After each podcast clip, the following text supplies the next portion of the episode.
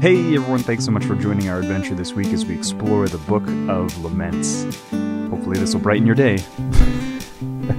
Seriously, with that being said, with the nature of this book, we will be discussing some hard hitting topics that include graphic and violent imagery. For those with little ones around, discretion may be welcome. Look, in the ancient world, this is how your life went. You were either a conquering city or a city being conquered. And the Book of Lamentations gives us great insight into the traumatic experience of the Babylonian captivity that we've been talking about since the time of the kings. It was such a traumatic event that it radically and foundationally shaped how the Israelite people viewed the world.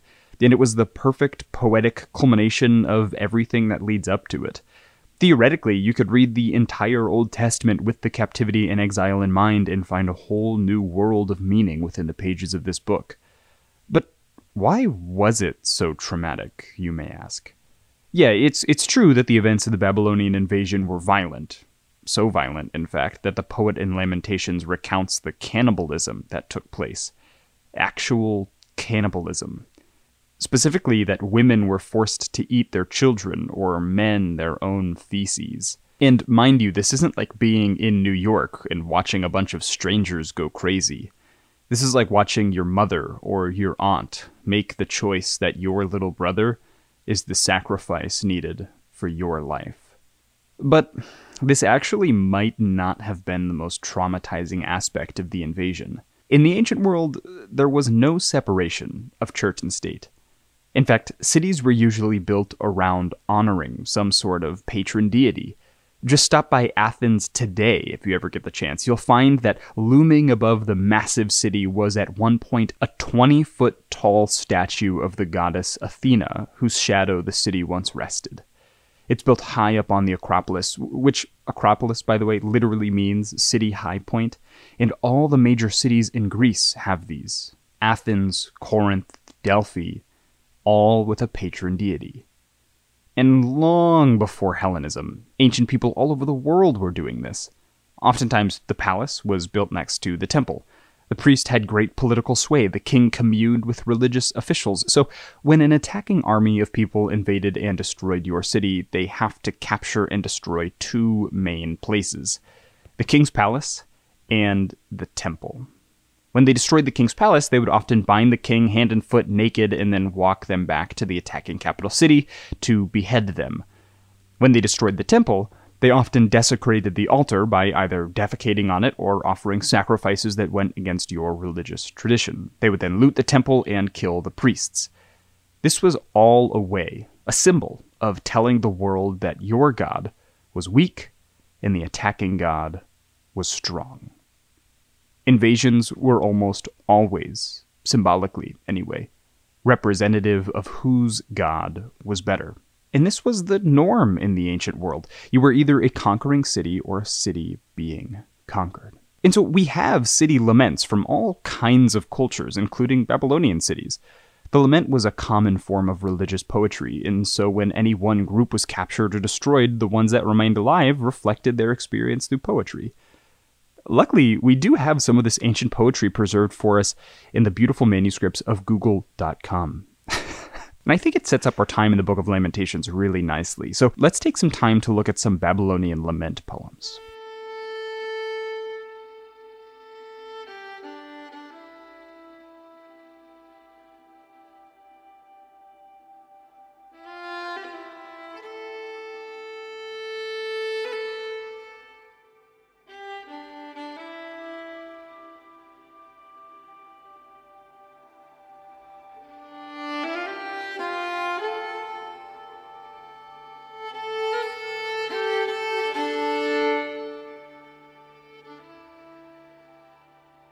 The first poem has been translated to be called Lamentation over the Destruction of Ur, which was likely the first line of the poem. We have several of these from the Babylonians with similar names and structures. Lamentation over the destruction of Eridu, Lamentation over the destruction of Sumer and Ur, Lamentation over the destruction of Nippur. I, I mean, the Babylonians probably wrote about a dozen or more lamentations over the destruction of poems, and they all have the same basic shape. One, the cry to the gods. Two, the characteristics of the city. Three, the destruction of the temple. And four, the deity's decision to destroy them. What's really interesting about this structure is that it portrays the city and thus literarily the people within the city, as innocent victims of the destruction of the city, and then paints the gods as the ones who are the destroyers. And this would fit well within their cosmological framework because humans were created out of the hatred of the gods, to be laborers, slaves under the thumb of the oppressive deities. And the destruction of the city is just definitive proof of all of that. That gods hate humans, and when humans can't perform well, they are destroyed. But the humans remain innocent bystanders. Listen to this translation of the Babylonian lament, The Destruction of Ur. O thou city of Ur, thou hast been destroyed. O thou city of Ur, thy land has perished. O my city, like an innocent ewe, thy lamb has been torn away from me. O Ur, like an innocent goat, thy kid has perished. Because the Lord, whose house has been attacked, his city was given over to tears. Because of Nanna, whose land had perished, Ur intensifies its lament. The utter destruction of my city, verily the gods ordered. The utter destruction of Ur, verily they ordered. That its people be killed as its fate, verily they decreed. Biblical laments, however, are often different, with a different structure. It may very well be that the lamentations found within our Bibles are in communication with these laments, whereas most of the ancient city laments focused on innocence or perseverance of the people within the city. Biblical laments often follow this structure instead. One, the cry to Yahweh, or a cry of distress two, the recognition of hope, and three, the plea for restoration.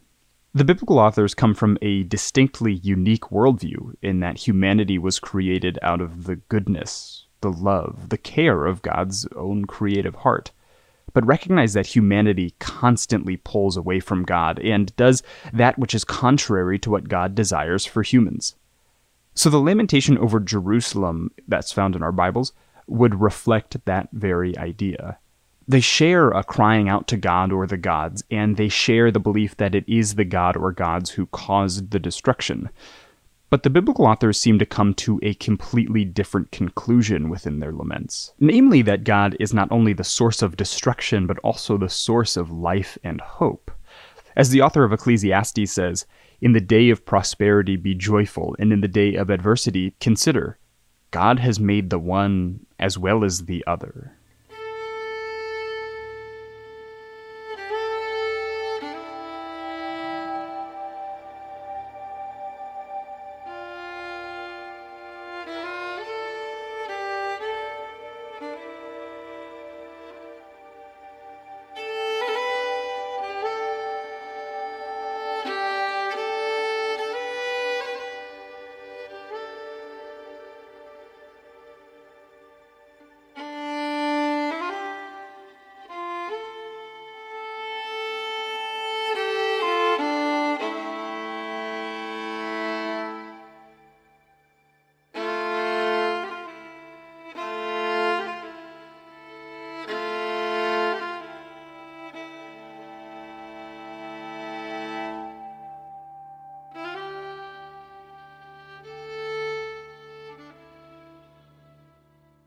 The Book of Lamentations follows the same pattern as any lament poem within the Psalms or elsewhere the cry of distress, the recognition of hope, the plea for restoration.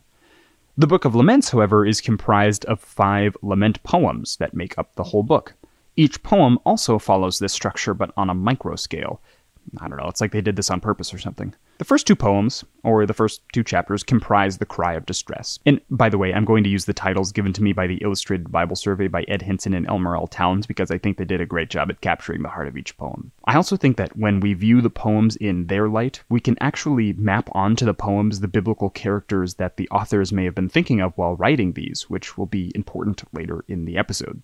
Anyway, enough with the disclaimers. The Cry of Distress poems open up with chapter 1, poem 1, and we call it the Mourning Widow poem because Jerusalem is portrayed as this widow who's been abandoned by her close friends and family. She has experienced a relational and physical death in her life that has left her empty and purposeless. Lamentations 1 2 says, quote, she weeps bitterly in the night with tears on her cheeks. Among all her lovers, she has none to comfort her. All her friends have dealt treacherously with her. They have become her enemies. This mourning widow, which is a metaphor for Jerusalem, reminds us of Eve in the garden being broken away from her husband. And then in poem 2, chapter 2, Jerusalem is a weeping daughter crying out for her father to see her. In his anger, he's left her, and she sits and weeps with a cloud over her head. no, I'm not being melodramatic. That's exactly what the poem says. In Lamentations 2:1, it says, quote, "How the Lord in his anger has set the daughter of Zion under a cloud. He has cast down from heaven to earth the splendor of Israel. He has not remembered his footstool in the day of his anger. My eyes are spent with weeping, my stomach churns."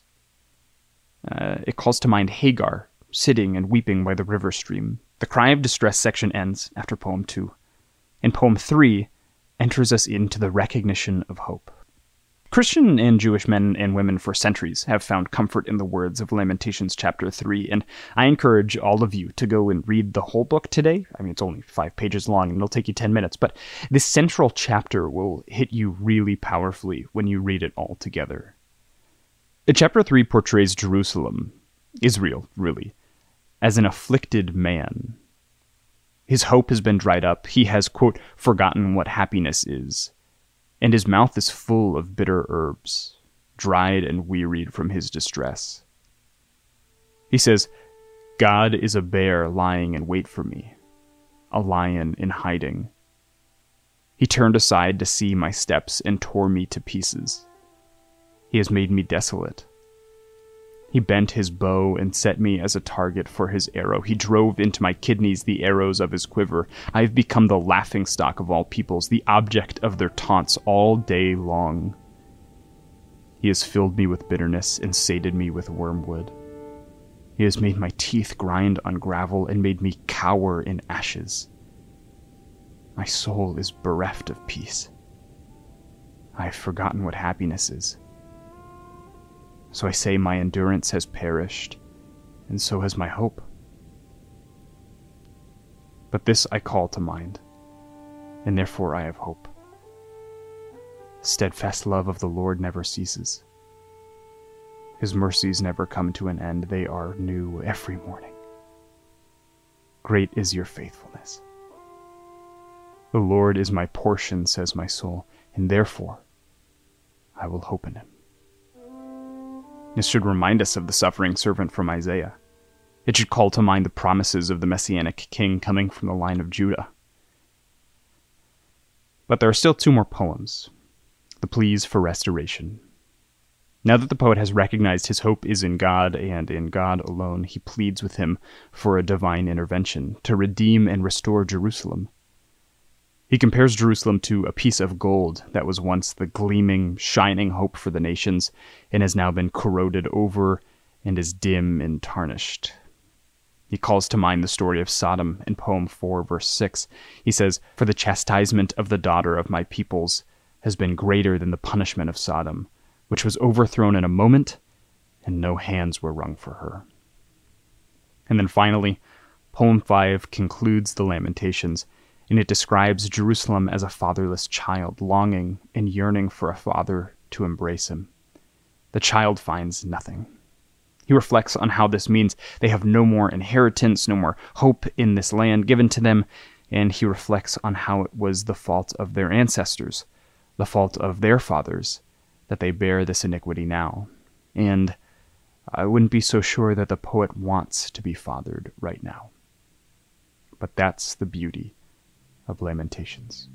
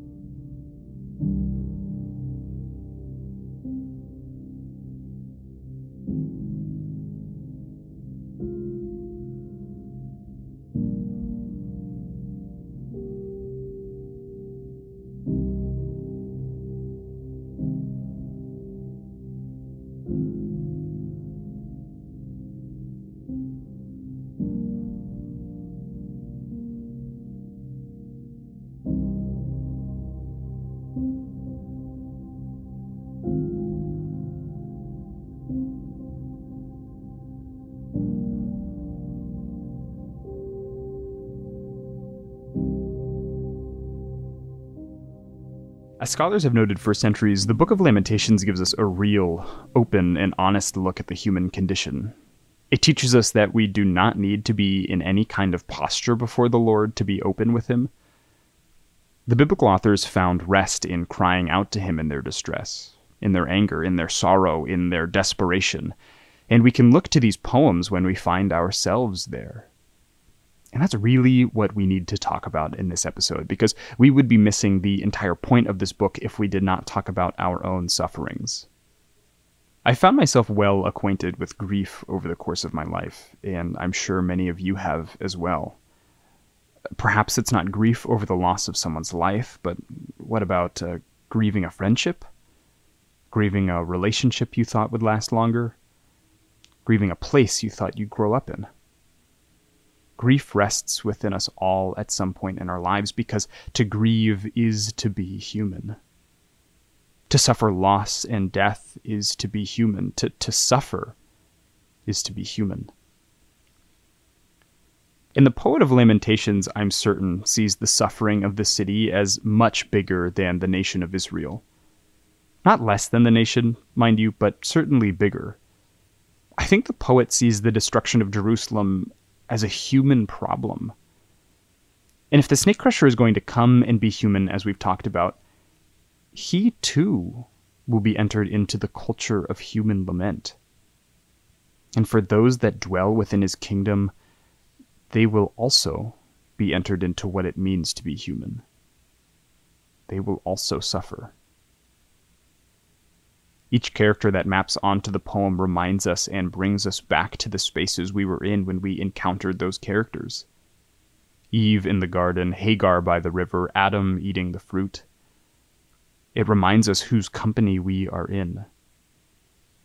It reminds us that we are not alone, that we too are entered into the great cosmic human narrative. It reminds us that our only hope, our only way forward, is by seeing God for who He truly is and us for who we truly are. His mercies never come to an end, they are new every morning. Great is your faithfulness. The Lord is my portion, says my soul, and therefore I will hope in him. Thanks so much. My name was Austin. This was Bible Unbound.